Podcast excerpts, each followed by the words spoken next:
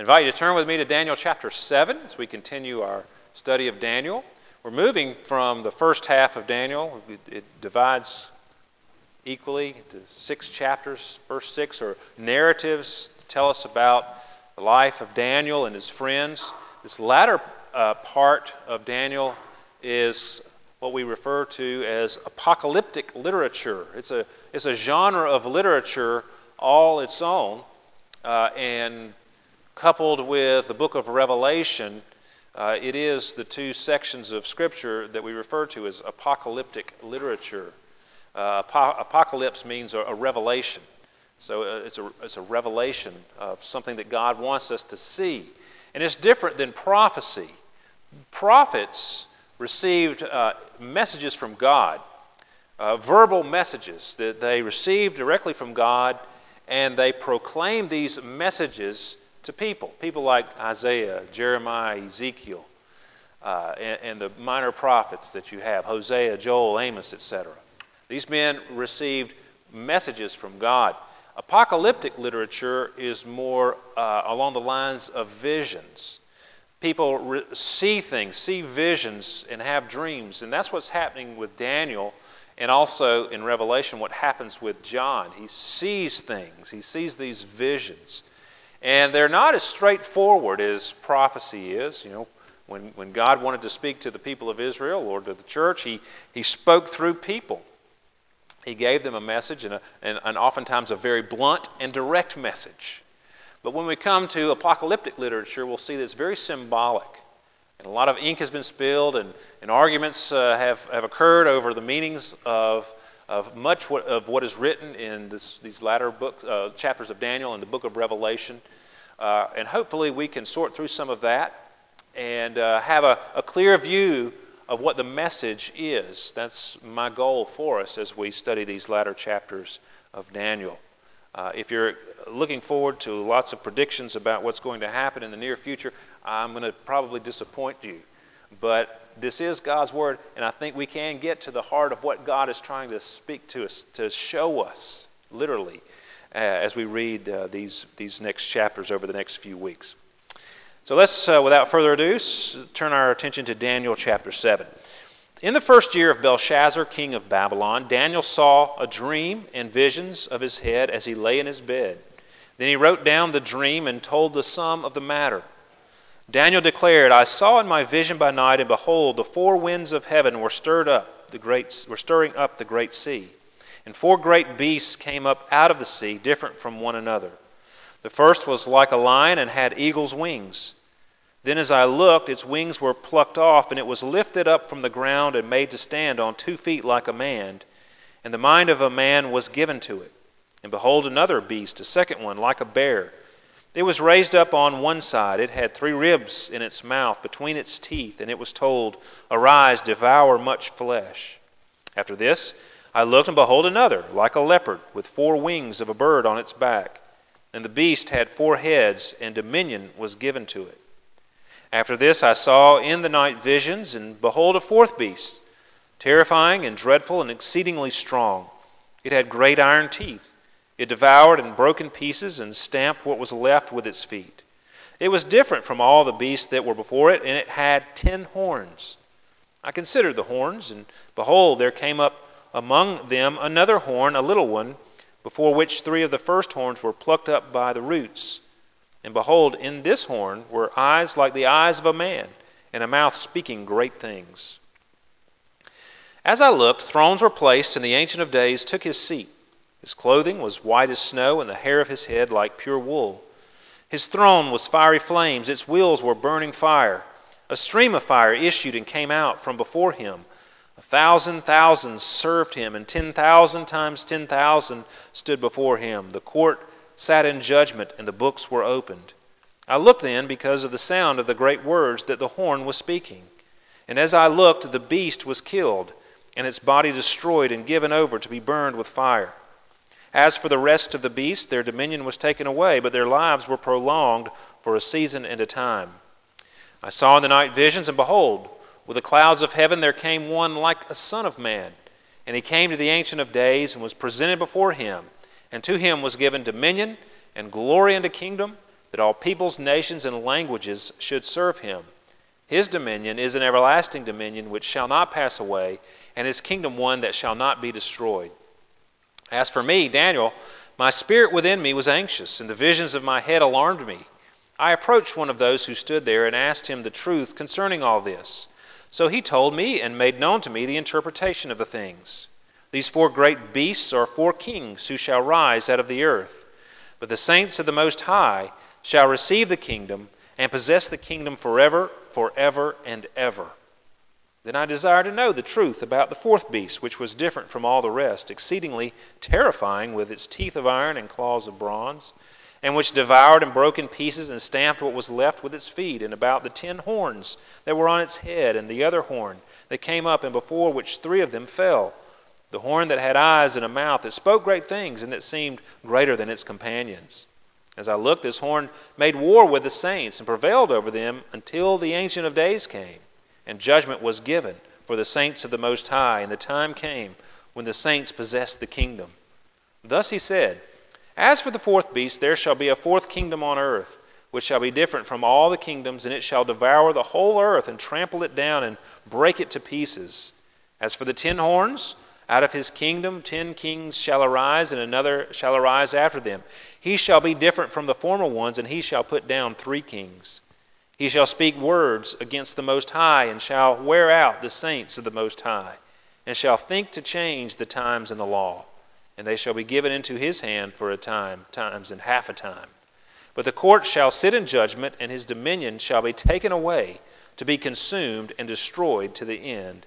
And the kingdom and the dominion and the greatness of the kingdoms under the whole heaven shall be given to the people of the saints of the Most High. Their kingdom shall be an everlasting kingdom, and all dominions shall serve and obey them. Here's the end of the matter. As for me, Daniel, my thoughts greatly alarmed me, and my color changed, but I kept the matter in my heart. In, 19, uh, in 1882, German philosopher Friedrich Nietzsche made his celebrated and dire pronouncement God is dead. And he was speaking for many intellectuals of the day who believed that the progress of science would cause a decline in religious faith, Christianity in particular being the principal loser.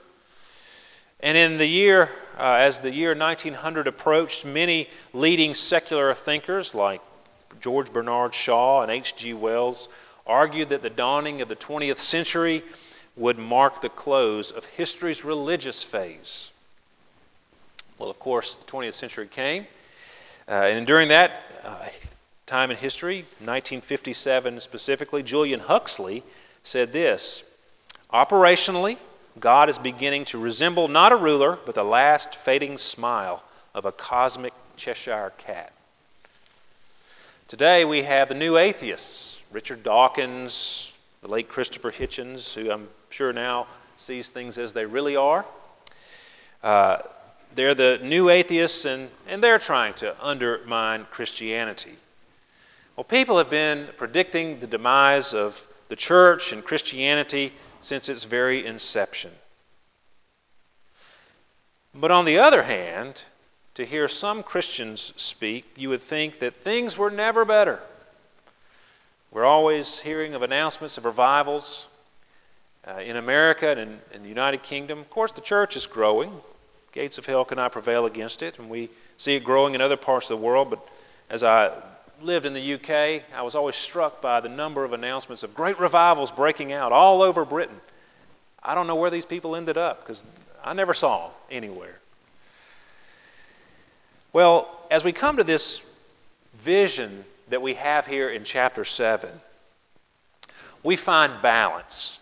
This, this chapter will help us find balance between those two extremes. It keeps us from buying into the predictions of the naysayers and the prophets of doom, but it also guards us against false triumphalism. What we have here in this, in this vision, the overarching concern of this vision, is to focus our attention on the age long conflict between two kingdoms the kingdom of God and the kingdoms of this world. And we also see who wins in the end. Now, to sum up what uh, Daniel has seen here, he's got these four beasts rising up out of the sea. And the sea there is uh, all in commotion. The wind is blowing. And, and you know, you, you know we, we, we all know what that looks like when a hurricane comes and the winds and, and the sea is all in a rage. It's a, it's a picture of chaos that we have here. And then these four beasts rise up out of the chaos. And then the fourth beast has these ten horns, and, and one of these horn horns rises up and oppresses the people of God. And then the Ancient of Days brings judgment and destruction of the beast and the horn. The Son of Man is given everlasting dominion and glory and an indestructible kingdom, and the saints who are his followers are, uh, are joint heirs with him and inheriting that kingdom, and they live forever and ever. Amen. Now, as I said before, you might be disappointed if you're looking for me to tell you the identity of these four beasts. I, I have no clue who these beasts are. If you read the commentaries, you know they all have different ideas about who these different kingdoms are. Uh, it does tell us here in the passage that these are kings and kingdoms that are, will arise in the earth, and, and they will uh, be oppressing the people of God. Whether this is metaphorical or uh, symbolic, or, or how metaphorical and symbolic it is, it's, it's hard to tell. Some people talk about the kingdoms like Persia and, and, and Greece and Rome. But maybe it's even kingdoms that haven't come yet. I don't think it's important that we uh, look at this passage and try to figure out every detail and, and, what exactly it is talking about. We will soon be frustrated if we try to do that. But all we have to do is go back to the first audience, the people who first received this book of Daniel, and, and know that they would not have seen hardly uh, any of this happening in their lifetime, but yet they're given this book to, to be encouraged in their faith in, in the place where they were, uh, spiritually and physically. They wouldn't have known the identity of these beasts, but it was written down to minister to them and to us as well. So we don't have to figure it all out to have this passage really encourage us in our faith today. As we focus our attention on this conflict, we find Daniel's vision serving two things for us, as it did for Daniel and as it did for his original audience and the audiences that have existed between his original audience and us today, here in 2013. We have, first of all, a wake up call, and then we also have a victory announcement. Now, first, we see uh, uh, this is a, a wake up call.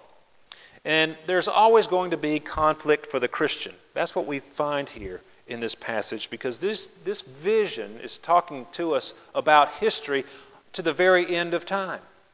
And you'll notice in this passage that there's the conflict keeps on going throughout the whole vision and does not end until the end of time, till judgment day.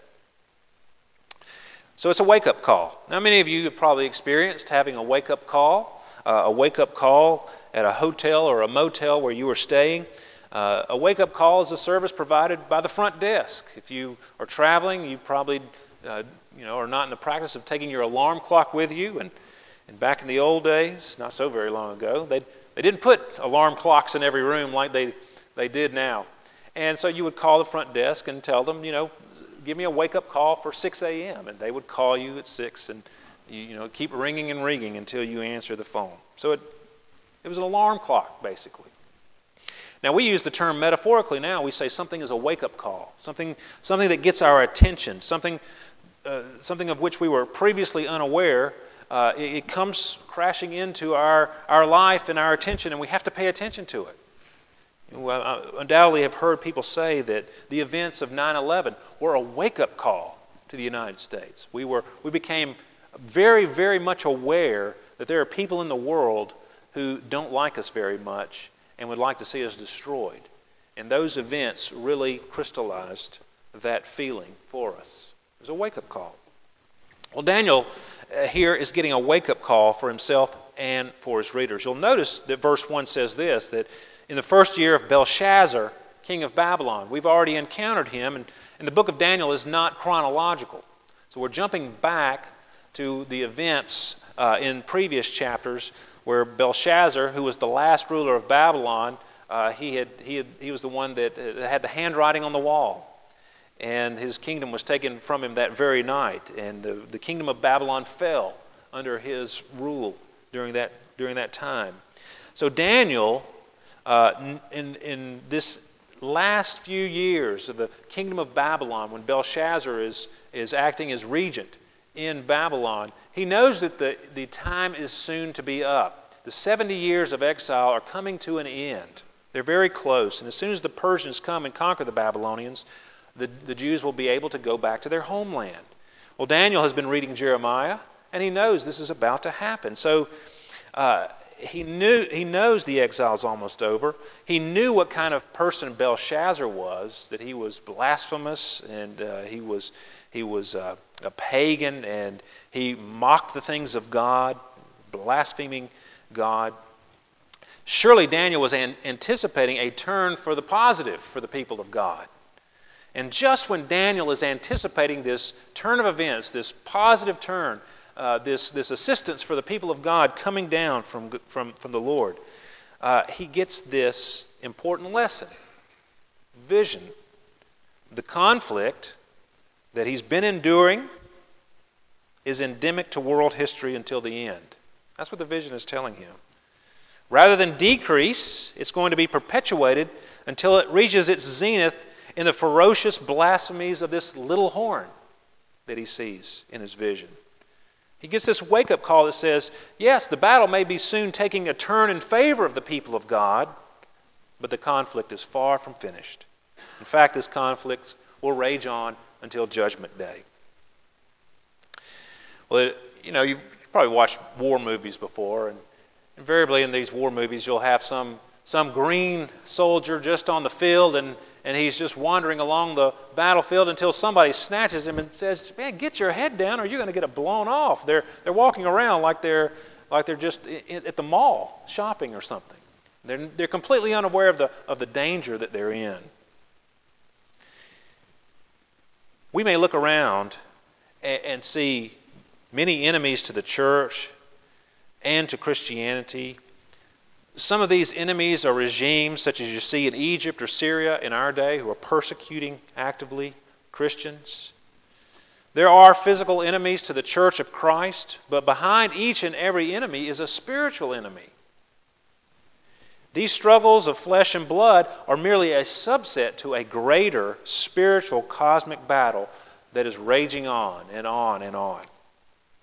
And if we're not aware, if we're not aware that this battle is going on, we might just get our head blown off, spiritually speaking. Ephesians 6, we read it earlier. We do not wrestle against flesh and blood, but against the rulers, authorities, cosmic powers over this present darkness, against the spiritual forces of evil in the heavenly places. Are you aware that there's a battle going on? The battle is for your soul. Every moment of every day, you have an enemy that is trying to, as I said before, blow your head off spiritually. You have an enemy that wants to devour your soul, constantly on the prowl, as the New Testament tells us. There are no Switzerlands in this conflict, no one is neutral. Everybody is included in this spiritual warfare that's going on.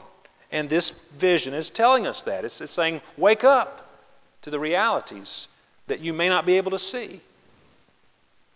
We need to have a wartime mentality. Look what Daniel says at the end. Here's the end of the matter, verse 28. Uh, As for me, Daniel, my thoughts greatly alarmed me, and my color changed. In other words, he just went white. But I kept the matter in my heart. You know, these things are, are very daunting and troubling. And we need to be aware that these things are going on. We need to have a wartime mentality. A wartime mentality means an awareness of the conflict that's going on around us. It's going to mean sacrifice. You think about the people in World War II. Uh, you know, having lived in England and, and gone to many of the museums that record the Battle of Britain and, and all that those people suffered, how they were always uh, making sacrifices. And, and, and many of you, uh, or maybe not many of you, but some of you who lived through that here in the United States, you also made the sacrifices. You know, you had, you had uh, only a certain amount of sugar and butter and, and certain things, and you made sacrifices for the cause. Everybody pitched in and had that wartime mentality. It means sacrifice, it means vigilance for the cause. I told you before I love watching Antiques Roadshow. And I was watching it the other day, and they, th- this person brought some posters in that were from World War II in England, and uh, they were all cartoon posters, and they were just scenes from everyday life, but Hitler was in all the scenes. And sometimes, like if he was on the bus, he was hiding on the luggage on the luggage rack, or you know, he was kind of tucked away here or there. And the point of this was, you know, be careful. Be careful what you say and who you say it to, because there are spies all around, and we need to be aware. Be aware. Loose lips sink ships was the old saying. And so these message, these people were being reminded to have that wartime mentality, to be on the alert. So it meant vigilance. It also means suffering. If you look at verse 23, it tells us that this fourth beast is going to devour the whole earth and trample it down. And then in verse 25, the little horn is going to speak words against the Most High and shall wear out the saints of the Most High. These are daunting things. We need to be aware that they're going on and not be discouraged if things get worse for the church. These things have been predicted, it's all part of the plan. Well, like Daniel saw, we also must see the enemy and the conflict around us. But then, like Daniel, our eyes should move to the throne of God. Daniel first sees these beasts, and then his attention is taken to the very throne of God and to the Son of Man. And there we see the victory announcement. There will always be victory for the Christian in the midst of this conflict. And there's two things I just want to point out here quite simply. First of all, never lose sight of God on the throne. Our, our gaze must always penetrate beyond the terrible events of history to the throne of God. Only in the assurance that He reigns will we be able to live triumphantly when we cannot trace or understand his plan of victory. You know, sometimes it looks very dark. I'm sure for the people who are actively being persecuted at our, in our day and time, it looks very dark and grim for the church and for the people of God there. They need to put their gaze on the throne. God is in control of these things, and He must, as we sang earlier, He must win the battle. So as we worry and fear and think of the way things are going. We need to be reminded of verse 26 that the court shall sit in judgment, and his dominion shall be taken away. This is the, the one who opposes God. They will be consumed and destroyed to the end. And the kingdom and the dominion and the greatness of the kingdom under the whole heaven shall be given to the people of the saints of the Most High. Their kingdom shall be an everlasting kingdom, and all dominions shall serve and obey them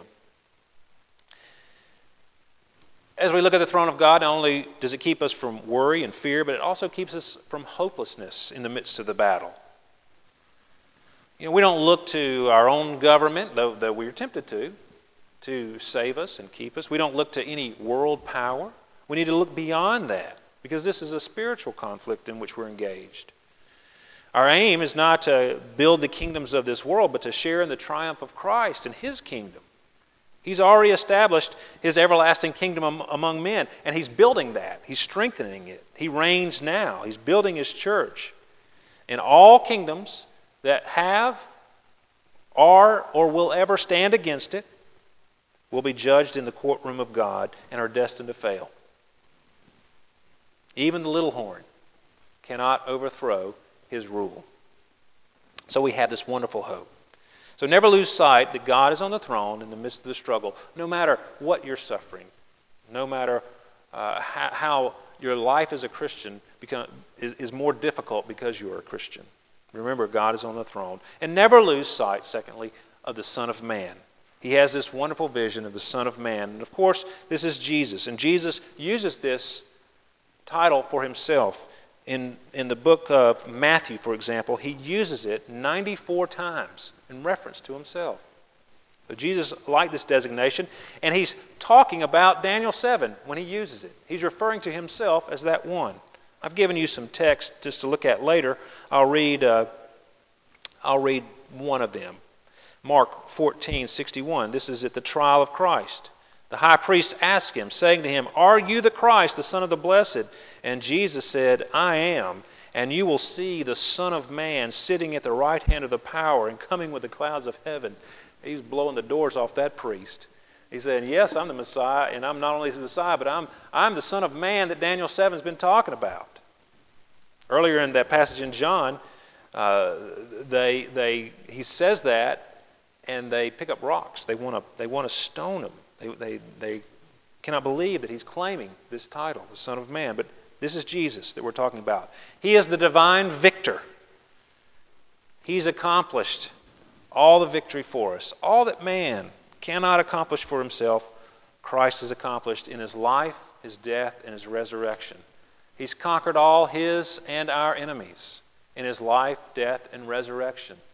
He's, he's conquered sin by, by paying for it on the cross, becoming sin for us in our place. He paid the price for sin, and now sin no longer has dominion over those who have put their faith in Christ. He's conquered all the hosts of hell. He has triumphed over them because he has saved his people. And he has conquered death, the final one, by rising from the, from the grave and, and he lives forever. And because he lives, we will too. We must share in his victory. Mark 10:45 tells us the son of man did not come to be served but to serve and to give his life a ransom for many. And that's exactly what the son of man did. This this great one who has all dominion and glory and power and an everlasting kingdom. He has come and he's served us. It was Jesus Christ. And he's coming back Revelation 19. You have it on that on the outline that I gave you. then I saw heaven opened, and behold a white horse. The one sitting on it is called faithful and true, and in righteousness he judges and makes war. His eyes are like a flame of fire, and on his head are many diadems, and he has a name written that no one knows but himself. He is clothed in a robe dipped in blood, and the name by which he is called is the Word of God. The armies of heaven, arrayed in fine linen, white and pure, were following him on white horses. From his mouth comes a sharp sword with which to strike down the nations, and he will rule them with a rod of iron. He will tread the winepress of the fury of the wrath of God the Almighty. On his robe and on his thigh, he has a name written King of Kings and Lord of Lords. These regimes that we see persecuting Christians, hoping for the death of, of, of the church. They may rail against the church in all their fury, but they will not conquer because we have the victory through the King of Kings and the Lord of Lords. That's a great comfort to us as we fight the daily battle with sin, as we struggle to live the Christian life where we are in the mundane battlefield of life that occurs. You know, we read Ephesians 6, but it, I think it, it uh, on purpose follows Ephesians 5. Ephesians 5 tells us how to live as husbands and wives, and, and how to parent children, and how, how to uh, the relationship between servants and masters, people who work for one another. This is where the battle rages in everyday life. And we have the victory through Christ. And one day he's going to return and put down all those enemies that oppose him and his church and his people. Will you rejoice in that day when he comes with the clouds and every eye will see him, even those who pierced him? Is his victory over sin and hell and death your victory?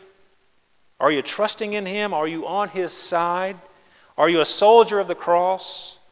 Is the King of Kings your King? Is the Lord of Lords your Lord? It's so easy to make that happen. Any, uh, anyone who calls upon the name of the Lord will be saved. Come to me, all who labor and are heavy laden, and I will give you rest. It's free. You don't have to have money or good deeds or anything. Or, will you be joining with the tribes of the earth who will wail on account of him?